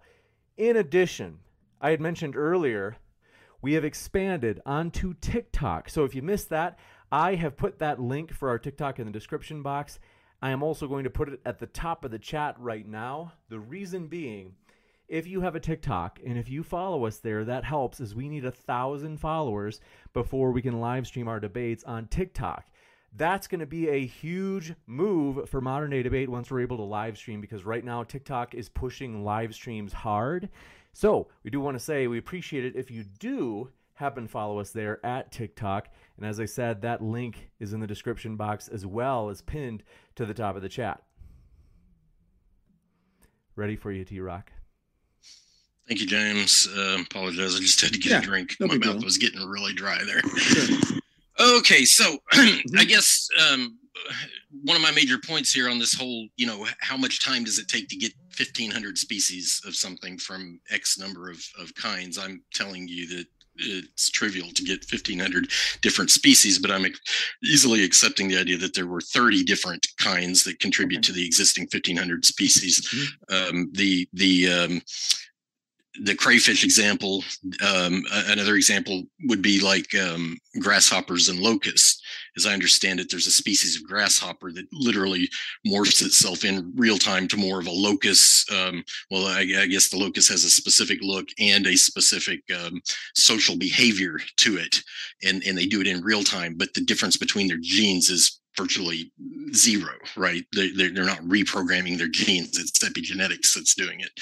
Um, so, um, and, and chromosome fusion and other types of, of, of broad scale inversions and, and swaps and, and that kind of thing that happen in the genome, um, you can get pretty profound if, effects in a very short time. So if, if you take the mouse example, um, I, I asked the question, how many is in a litter? Um, well, it's, it's a large number, right? Yeah. So, uh, but, but I'll, I'll keep it conservative. Let's just say there's only six.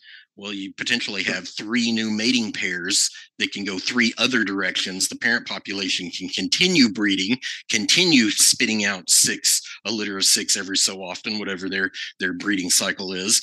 And then you've got these original um uh the original right. uh, offspring. They're, they're still in the same conditions. How do you get speciation? Well, that's what that's what I was describing the chemistry of the food source for, because if two of the mice go north, They're right. eating. They're they're in a completely different chemical and environmental. But chemicals that you eat don't. They don't. Okay, so you're saying that the chemicals that you're eating are affecting your D N A in the germline, and that's the thing that's causing speciation. Well, like I said, chemistry and environmental factors. So level of hydration, for example. So if you're a farmer and you want your peppers to be hotter, what do you do? You change what you feed them. You change the amount of water you give them, right? That's not changing the D N A, though. Okay. But that's what we're talking about. Okay. They're still the but same. But D N A species. can, the D N A, I'm, I'm not insisting D N A has to change because you change the food source, but it does change occasionally. But we know that the D N A is different in these different species. But you also know that chemistry directly, the chemistry of the food supply has to directly interact with your D N A. It doesn't. I, I, don't, I have. I, I personally, I'm just absolutely appalled that a, that a uh, a biochemist. I, I, I'm going to call you. A, I'm not a biochemist. I'm a neuroscientist. But a neuro, uh, the, but, trust me, the food that you eat is not filtering through your body and touching on D N A throughout your entire body. That the is not that true. Eat, every single cell in your body has to receive hydration and nutrients. Every okay, single cell, cell in your but body. Not the D N A. The D N A is in the cells. Okay. Oh, man. All right. Come on. Come on. At a very basic chemical chemistry level, when you take aspirin for a headache, that aspirin now it's not there, affecting a, the D N A. There's a couple points to be made there, because you you, you talked about uh, you know, affecting pregnancy but not germline, and you said, right, what's your proof? Well, my proof would start with, go back and talk to the Surgeon General again and see how many mm-hmm. warnings they have to mothers who wish to become pregnant. I, I I don't know if they do. Um, uh, the thing is, mutagenesis, there are chemicals that will induce mutagenesis. That is a term. You can go to any M S D S, like, long list, and you can see what are mutagenic chemicals. Mm-hmm. Um, in food, there aren't, the, I mean, I'm sure there probably are some examples of food James, out there that have you, some mutagenic capacity. If you eat too much sugar, it's probably not on your list, but if you it, eat too of much course. Sugar, but it's not causing mut- mutations in D N A. Um, I, I I don't think I would say that very confidently if I were you. And, and the reason is the reason is is because if it, it's diabetes, for example, can be inherited from the parents, right? Sure, that's Where because the, there's already a mutation in the D N A what caused that it? made that person prone to getting diabetes. What caused and that mutation? Per- I mean, th- there was probably just a random mutation that occurred at some point. There's some debate over whether some of these alleles for people to be prone to getting diabetes, if that they may actually have some benefit, and that the population may be supporting um, people with an allele for insulin production that would, you know, under certain conditions lead to diabetes, but would be advantageous under, say, famine conditions. Now, we don't live in famine conditions. We live with, uh, you know, um, in an environment of indulgence, and, and it's ridiculous the amount of sugar and food that we can eat. So sure. Now we're at a disadvantage in those kinds of populations, but okay. people who have those mutations would be, uh, per, per, you know, this is, this is speculated that they may have um, certain advantages under certain um, mm-hmm. environmental conditions. And so, that. and so what I'm saying, but that though, mutation happened a long time ago. If a, uh, a long time It's ago, not because they ate sugar. Not because it, what was it from then? It's not because they ate sugar. Well, what sugar was it did from? Not cause the mutation. What was it from? I don't know. I mean, I, it, it's a random. Then how can you say it wasn't sugar? How can you say it wasn't sugar if you don't even know what the cause is? You're telling me that a mutation that we know that's been around for a very long time was caused by sugar, and that's why we have. I'm not trying to make today. a direct claim that sugar is responsible for the first mutation where diabetes or that's that's not How my point. My point is that if you if you if a if a line of people eat, uh, let's start with the mother father. If if the parents eat a pound of sugar every single day, and then you take another couple that they don't eat sugar, they eat a, a much more balanced diet. Which one do you suppose is going to end up with diabetes in their own lifetime, disregarding their Again, offspring? Doesn't that doesn't affect mutagenesis? No, no. Okay? Hear me out. Right. It is well understood. We're talking about a completely unrelated issue. It is well. No, we're not. There's a direct correlation here. As a scientist, you should be able to put this together. Sure. And I apologize. I'm not trying to be disrespectful, but no, I, I, I think it's, it should be super obvious because, like, that. when it comes to sugar and diabetes in particular. Um, it is well known that you can induce diabetes in people. Sure. Yes. Sugar consumption. Right. But that so, doesn't mean that that's caused mutations in D N A. If, but if first generation does that, and then they teach their children to do that, and then their children teach their grandchildren over time, you will get some um, mutations that arise from your diet. No. Guaranteed. That's not how that works. I, I think you need to talk to a, a an actual geneticist, okay. uh, somebody like James Tour. I, I think he would fully endorse my position on this. I don't think so. I, uh, that after a few generations of a family eating sugar, that they're going to have a mutation. I, I mean, I mean, at the, di- diabetes. At the end of the day, I mean, be, be be as honest as you can here. At the at the end mm-hmm. of the day, um, in your worldview, the genome is just a compilation of, of chemicals. I mean, it's four basic nucleotides. Yes. Okay. Right. Four specific molecules. That's just saying that it's chemicals, like these are specific chemicals that have a certain affinity for um, each other. And we have molecular processes in each cell that allows for the duplication of D N A and to, you know, make sure that, like, there's error correction mechanisms. I mean, we can go on and on about this. Let's get back on topic. Let's talk about evolution. Now, do you think, what, what's your position on Neanderthals? Neanderthal? Do you think fully Neanderthals human. existed? Fully human. Okay, they're fully human. Okay. Yep. So have you paid any attention at all to the recent work on ancient D N A from Neanderthals? Um, I, I've paid some attention. Yeah, I, I understand that like almost every human alive has some very small percentage of quote unquote Neanderthal D N A. Yeah, right. Um, now, uh, and, and there was a Nobel Prize. Uh, the last Nobel Prize went out to the guy who had been working on ancient D N A from Neanderthal specimens, right? Uh, Svante Pääbo is his name. So um, the, da- the, the D N A from um, Neanderthals shows that, yes, they have high homology to human D N A. That's to be expected given that they are human. However, the differences between Neanderthal D N A and human D N A are so great that it's so much greater than any two humans compared to each other. Okay. How do you explain that if they are just human? It, again, it, it goes back to the, my whole reason for bringing any of the chemistry stuff up is that your your D N A in the evolutionist worldview is just chemicals, and they have to react in the exact same predictable fashion that any other type of chemistry would work. Put a, a, a NaCl molecule next to an H two O molecule, and there's a certain thing that happens from that chemical um, interface, right?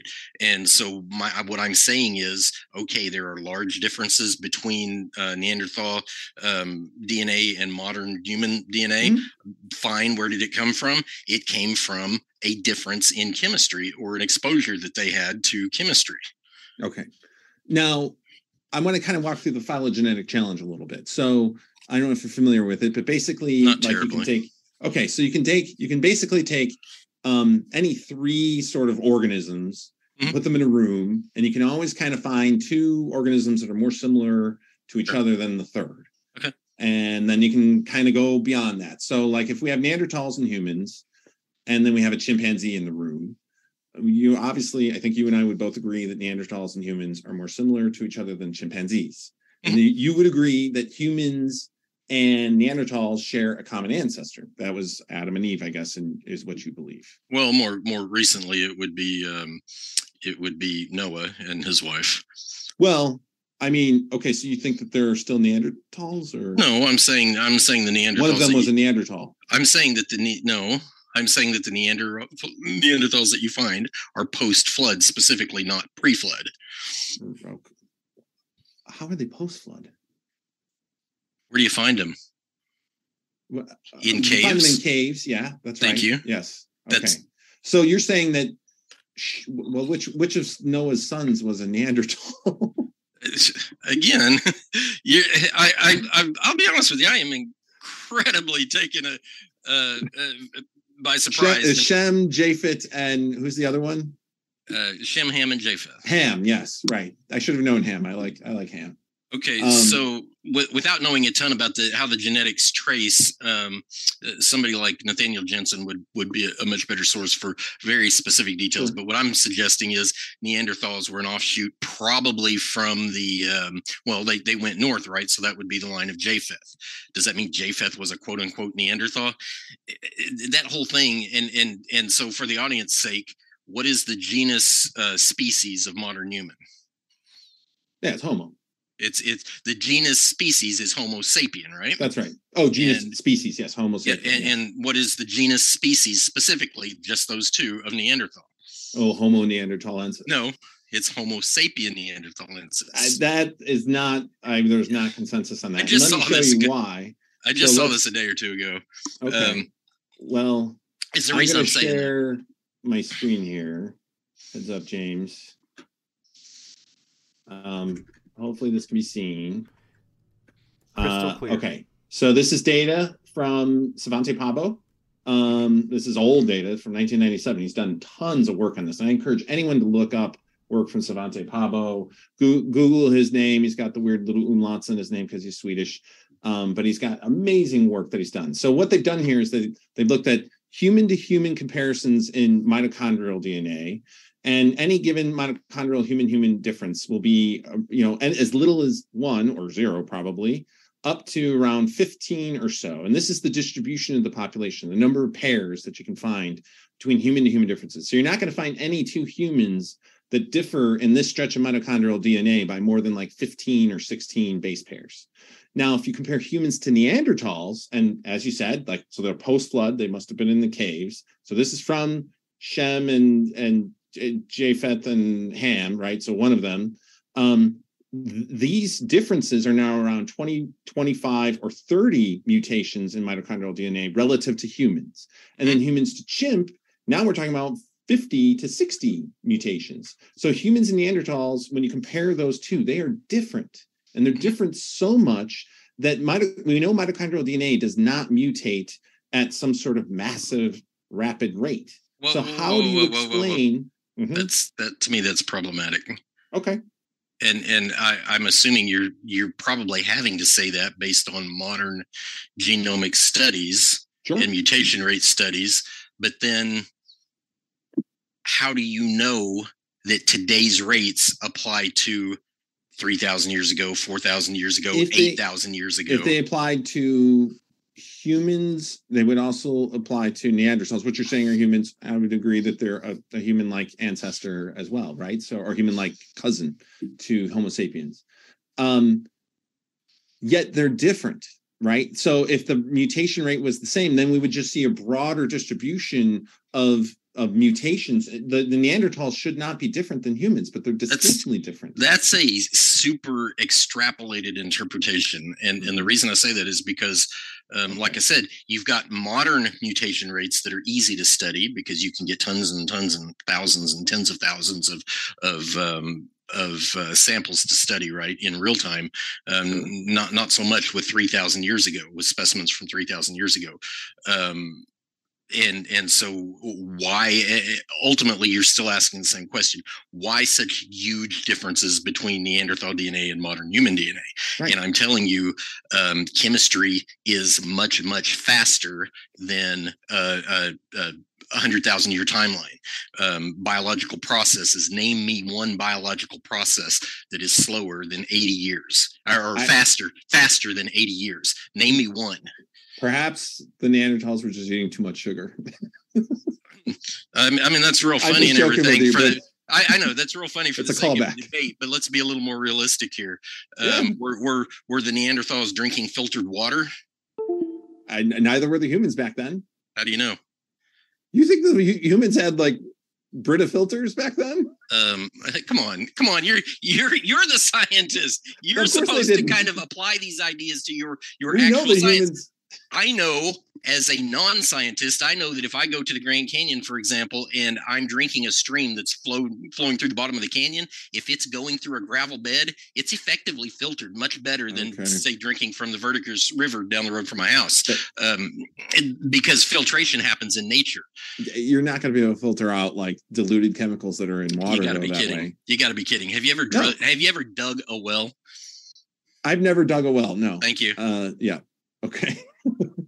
um so. yeah yeah you can filter you can filter five thousand years ago. You could filter water naturally, sure. I, I mean, it can do a substantial amount, but if there's an actual chemical that's diluted in the water, unless it goes through like some sort of carbon filtration, which I suppose is possible, and but, but and see, I know is- that Mm-hmm. This is one of my greater points about this hand-waving idea. You're, you're, you're basically, it's, it's a false dichotomy. You're like either totally filtered in the modern context of, of Brita filters, or you're unfiltered, or, okay, you can do a little bit, but there's a spectrum there, and there are a lot more chemicals in the water than just, um, you know, mud or clay. So you're that, saying, okay, so the Neanderthals that were found in caves that Svante Pääbo has gotten D N A from, they were, they were ancestors of the three people on the Ark, yep. and um, specifically the line of Japheth. I'm fairly confident in that. Yes. Okay. Why do you say that?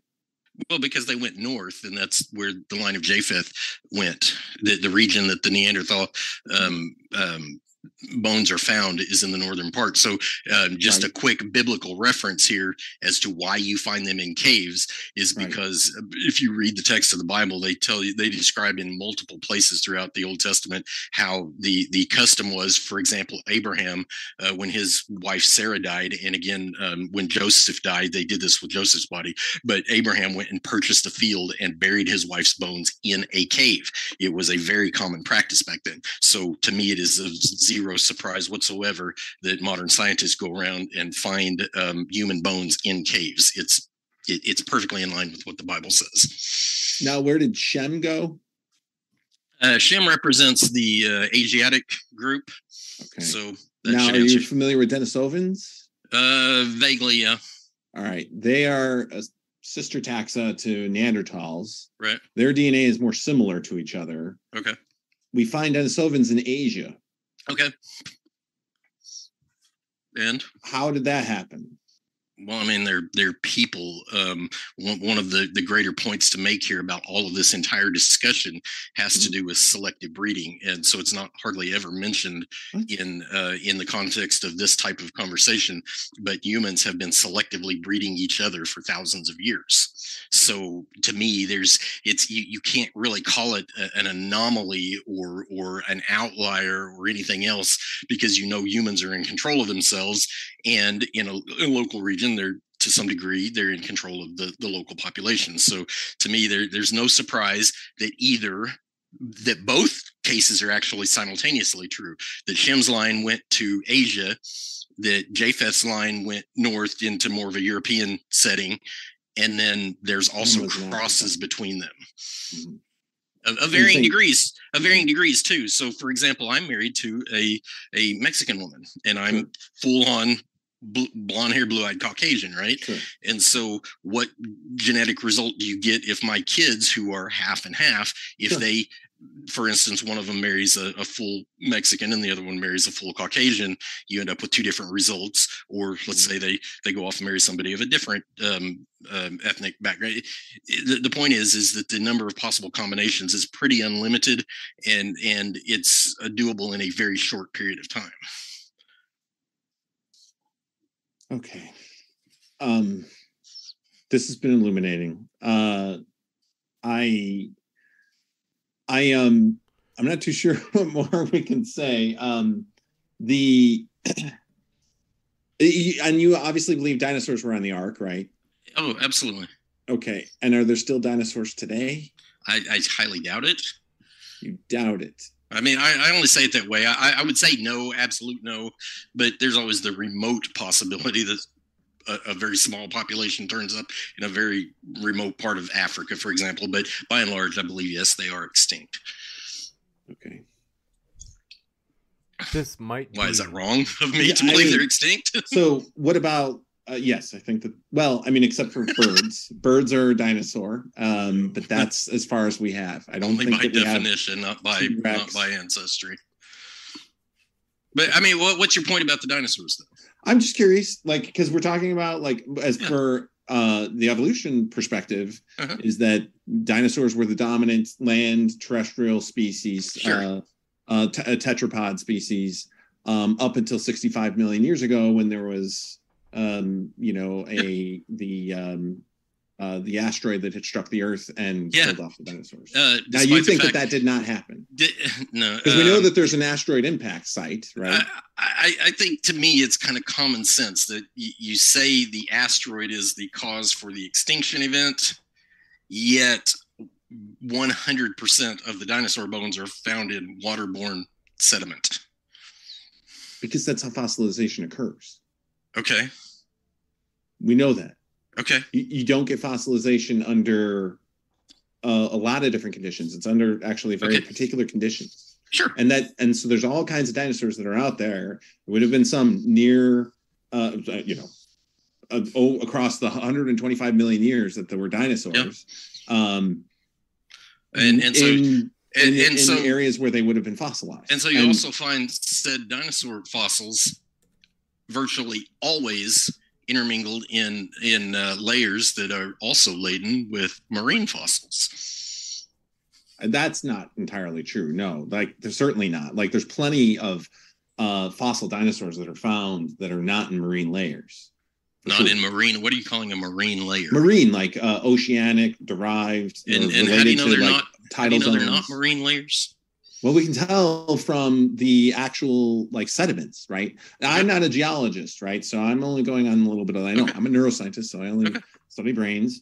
But well, um, well, there's share, plenty of examples uh, along those lines. Let me share a quick little. Um, sure. Uh, tidbit of information for you on that okay. very point, because because um, that that is a point that is widely contested by okay. evolutionists, right? And so in particular, I want to say, and you'll have to forgive me if I get some of these details slightly wrong, but the general gist will, will totally be accurate. Um, I want to say it's the Coconino Sandstone. Um, okay. No no dinosaur fossils per se. Instead, what you find more of, I believe, is footprints, not, uh, not you know. Footprints bones. Of dinosaurs? Right. Uh, okay. Yes. Yes. Dinosaurs and other other types of animals. Um, but the point is, is that in the in the open literature, years and years ago, the first guy that went and investigated so it was Coconino Sandstone, basically what he did was he was looking at the angles of the waves in as they're, the the cross bedding is laid. Mm-hmm. They're looking at the so there's an angle where, and you've seen this, I'm sure, in, in like if you've been to the beach and you see the ripples underneath sure. the water, right? So they're looking at that type of feature in the Coconino mm-hmm. Sandstone, and they're measuring the angle of of incline there. And and what he concluded was that because those angles were what they they are, it was an Aeolian deposit, wind-borne sediments, right? But the problem is, is he never actually chemically analyzed the sediment when he came to that conclusion. And the other problem is, is that um, there is actually a certain amount of overlap in those angles between Aeolian deposit and fluvial deposit. So, for example, twenty-five to thirty degrees or so is kind of in that overlap zone. And so uh, fluvial deposits, they, they don't typically go much above the thirty degree incline. Right, um, they tend to be a little shallower, whereas Aeolian tends to get a little steeper. And but there is some overlap between them, so you you can't just throw a a, a few uh, numerical statistics at that and say, oh, I know they're Aeolian. It's not quite that simple. Okay, so I'll try and round this out real quick so you can comment. But um, what ended up happening was uh, fast forward decades, and somebody smart enough to actually analyze the sediments themselves said, look, there's got to be a difference in the chemistry or the content, as it were, of these deposits, whether it's Aeolian or or um, fluvial. So what they did was they set up this basic experiment in a jar where you take and put dry sand in a jar. And you have um, mica flakes in the sand. And then you just turn a fan, a circulating fan on and let the thing sit there and and, and mix around the sand, right? So, and then they did the same thing in a in a in a wet sand environment with water in it, and and to compare the two results. And the results are that in the dry environment, the mica flakes get pulverized into nothing in a very short period of time. But in the fluvial um, version, they don't, and it's because the obvious there's lubricity and there's some some spacing because of the water and all that kind of stuff. So you don't pulverize the mica flakes in the sand in the in the fluvial environment. And so what do you find in the Coconino Sandstone? You find mica flakes okay. in the sand, which means that the open literature papers that were written decades ago were completely wrong because they didn't even do all their homework on it. So when you tell me that you find dinosaurs in in in non-fluvial environments, I'm going to say, no, probably not. Okay. Uh I'm making the distinction between marine and, and non-marine, um, okay. and that's the difference, right? So yes, fossilization is relatively rare. It typically happens where there are sediments. Sediments have to cover the specimen, the animal, or you know the plant or whatever we're talking about. And yeah, that's going to involve water typically. So right. Um, right, fossilization is very rare, okay. and it's very difficult to happen under like non- water involved conditions. So um, so the other big indicator there yeah. is the size of the graveyards. Okay.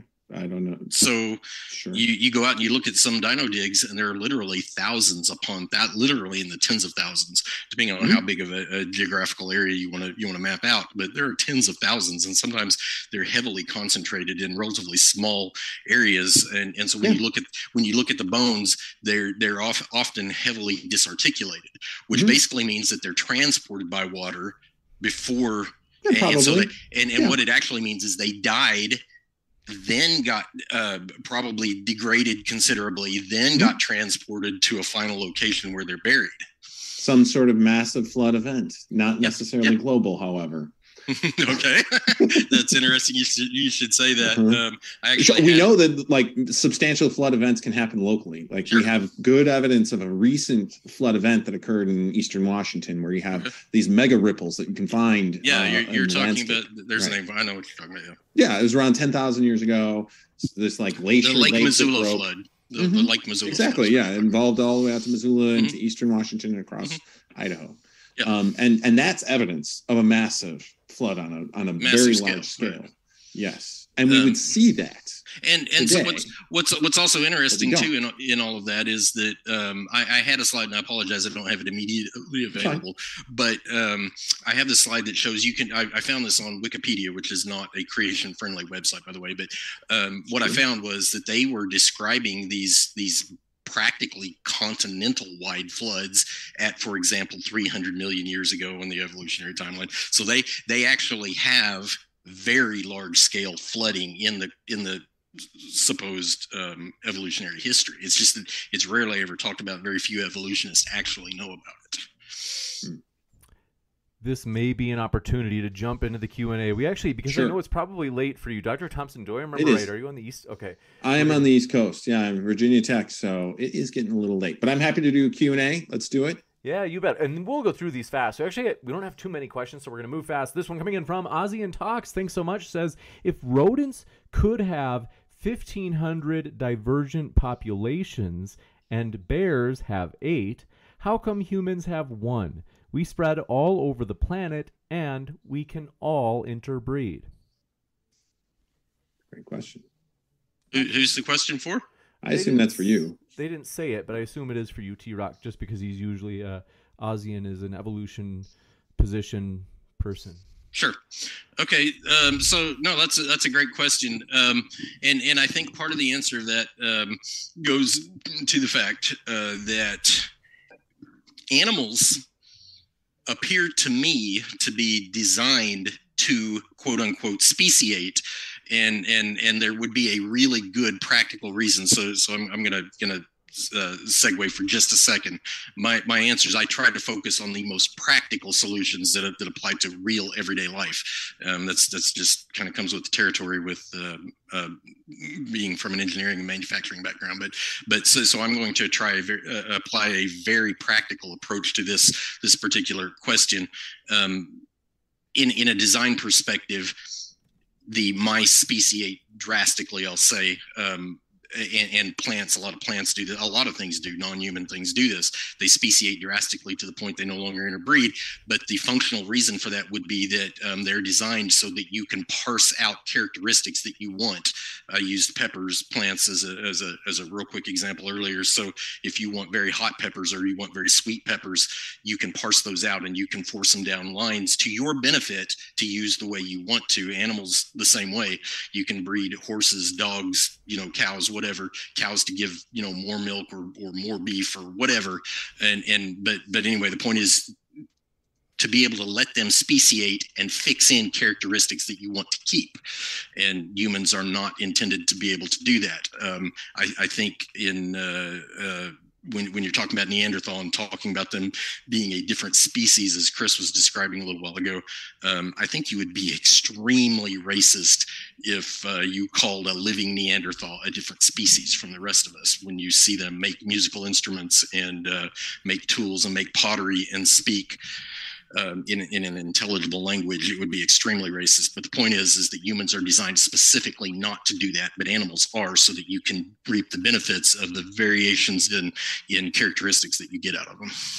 You got it. Thank you very much for this question coming in from Sunflower. It says, Chris, studies are rapidly, they didn't say it with the emphasis like that. I was, so Doctor Thompson, studies are rapidly identifying epigenetic mechanisms for how environmental factors cause an enduring change in the function of D N A that is passed to future generations. You don't need mutations. Sure. They're okay. First of all, yes, um, there are epigenetic mechanisms can lead to change in D N A, well, change into the expression of certain genes um, that can potentially be passed into future generations. There, there's debate around how robust this mechanism is and whether this genuinely occurs um, and how long it persists. This is not mutations, though. What we're talking about are mutations, right? So we're talking about mutations of the D N A. Epigenetic mechanisms are simply little chemical signatures that have been added to sites on D N A, like a methyl sort of change, like adding a methyl group that can lead to conformation in D N A structure so that it no longer like expresses, or maybe it expresses even more. Yeah, you that bet. Is a mechanism. Yep. You bet, and thank you very much for your question. Coffee Mom as well says, T-Rock, do you accept that humans are also animals? Um, you know, that's that's an interesting question. Um, I, I like to say from a from a philosophical standpoint that definitions of words are um, their conventions. You you decide what you want the definition of any given word to be, and they change over time, right? So do I accept that humans are animals? Well, you're asking me, do I use the the convention of defining animals to include humans? And the answer is obviously no. You got it. This one from Bubblegum Gun says, Doctor Thompson, would you be willing to debate me one-on-one? Bring it. You got it. I actually, I'm having, I will, be, even though it's late here, I am going to do an, you know, an after debate show over on my channel. Hey, if you want to come over um, and talk a little bit there, I can't go too late. It's pretty late here on the, on the East Coast, but I'm happy to do that. You can find my link um, down below, I assume, right? one hundred percent. So, and we can talk there. That's right. So Doctor Yep. Thompson's link is in the description box. So if you guys want to see that after show, you could open a tab right now and put that link in the tab so you don't forget. So I highly encourage you, do it right now. This one from James W. says, so all the civilizations archaeologists date to before the flood, during, enduring, after the flood, are all misdated every single time they get it wrong. I think that's for you, T-Rock. Yeah, um, no, that's kind of a funny question. It's a very common question. Um, I, I talked briefly about dating methods in general and the rubber ruler concept. Um, in short, when they when when you get beyond about three thousand years or so, um, things like carbon dating become extremely in, inaccurate. Um, it, it, very quickly. So it, it's kind of an exponential curve drop off there, but um, are, are they wrong? They have to calibrate it against something. So if you're in the, uh, the written uh, history of humanity, architectural context, you can you basically have to calibrate your carbon fourteen against the archaeological context to know whether you're you're accurate with it or not. And so a calibration curve curve is developed like that. But but as soon as you get to a place, a place is the key. As soon as you get to a place where you don't have a good archaeological context, what do you have to calibrate your carbon fourteen curve against? Well, the, the short answer is there are some other methods that would be used, such as isotope um, ratios or, you know, varves or something like that. But but the point is, is that those are also calibrated against something. So it's it's this, it, it, it turns into this long chain of I got to calibrate this method against that method and that method against that method. And then I got to take that method and calibrate it against the very first method that I started calibrating um, for. And you end up with this bizarre circle. So in short, yeah, it's easy. It's super easy to be wrong with dating methods when you go outside the scope of written or archaeological history. You got it. And just two more questions left. Study God's Word, K J V, thanks for your question, says, Doctor Chris Thompson, how did the first cell ever start, needing a minimum of eight different parts when there are eight essential amino acids never made in any pre-live conditions tests? Okay, so this is an abiogenesis question. Obviously, this is outside of my area of expertise. I'm a neuroscientist. I work with full, complete animals, and I don't work on single cellular organisms or the last universal common ancestor. There, the, the debate over last universal common ancestor is a complex one. I will grant that. It's a little bit of a separate question from evolution. However, there's a lot of great work that's done on it. I encourage anyone to look up last universal common ancestor and look at that information there. There's, it's theorizing because we're talking about an event that occurred you know, four billion years ago, and it was molecular, so we can only intuit it from looking at extant living organisms. So it's a tough question, but the people who are working on it are doing a diligent job, and you know, I I think that, that there's some really interesting work being done there.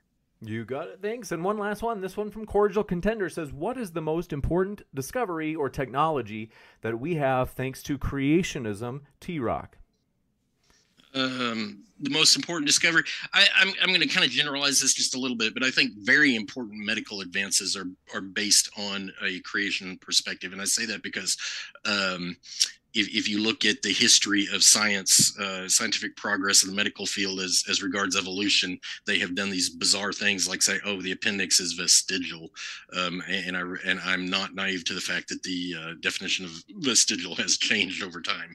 Um, and, and they've also done things like, oh, junk D N A is is the, the latest and greatest, you know, eighty percent or some number I heard like that um, uh, just yesterday or the day before.